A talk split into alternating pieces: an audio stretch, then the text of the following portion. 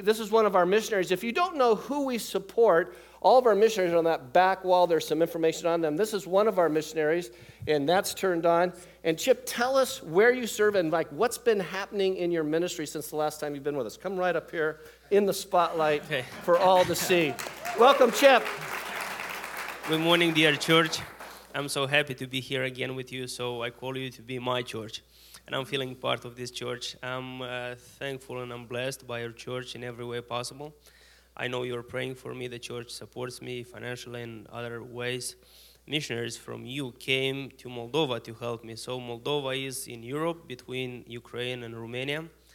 And uh, I'm doing ministry in some villages. Now ministering in four villages covering more than 6,000 people. So I'm doing different things like uh, Easter and Christmas outreaches, summer camps, martial art ministry, seminars for professors, uh, doctors, and uh, social workers. I'm trying to do everything to bring, bring people to Christ. Uh, great. Now, he, he, also have the Taekwondo classes, and, and sometimes uh, he'll show those kids that and want. He'll be speaking to our kids both hours after he leaves here. How can we pray for you more effectively? So please pray for my family. We have uh, a baby, 11 old months.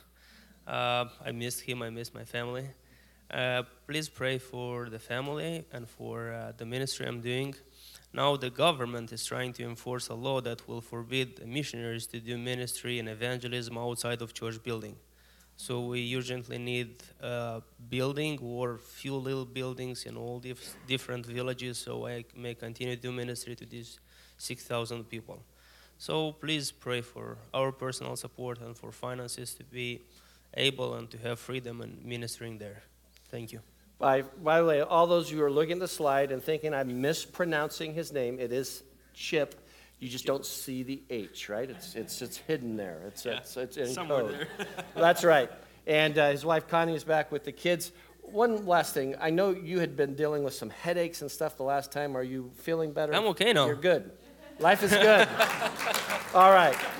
Let, us pray right now. Heavenly Father, we thank you for Chip and Connie, and we're so grateful for, their ministry in Moldova and all that you're doing. Lord, I pray very specifically for the, the little one and their family that, that uh, that's always an adjustment with, with kids.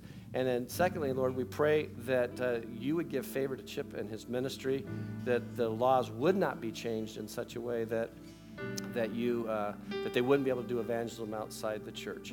And Lord, we know that all this happens uh, because of, of the gra- grateful generosity of the people that sitting here in these pews. They support Him and our missions ministry. And Lord, even as we take this offering, we do it as a blessing uh, to you. In Jesus' name, amen.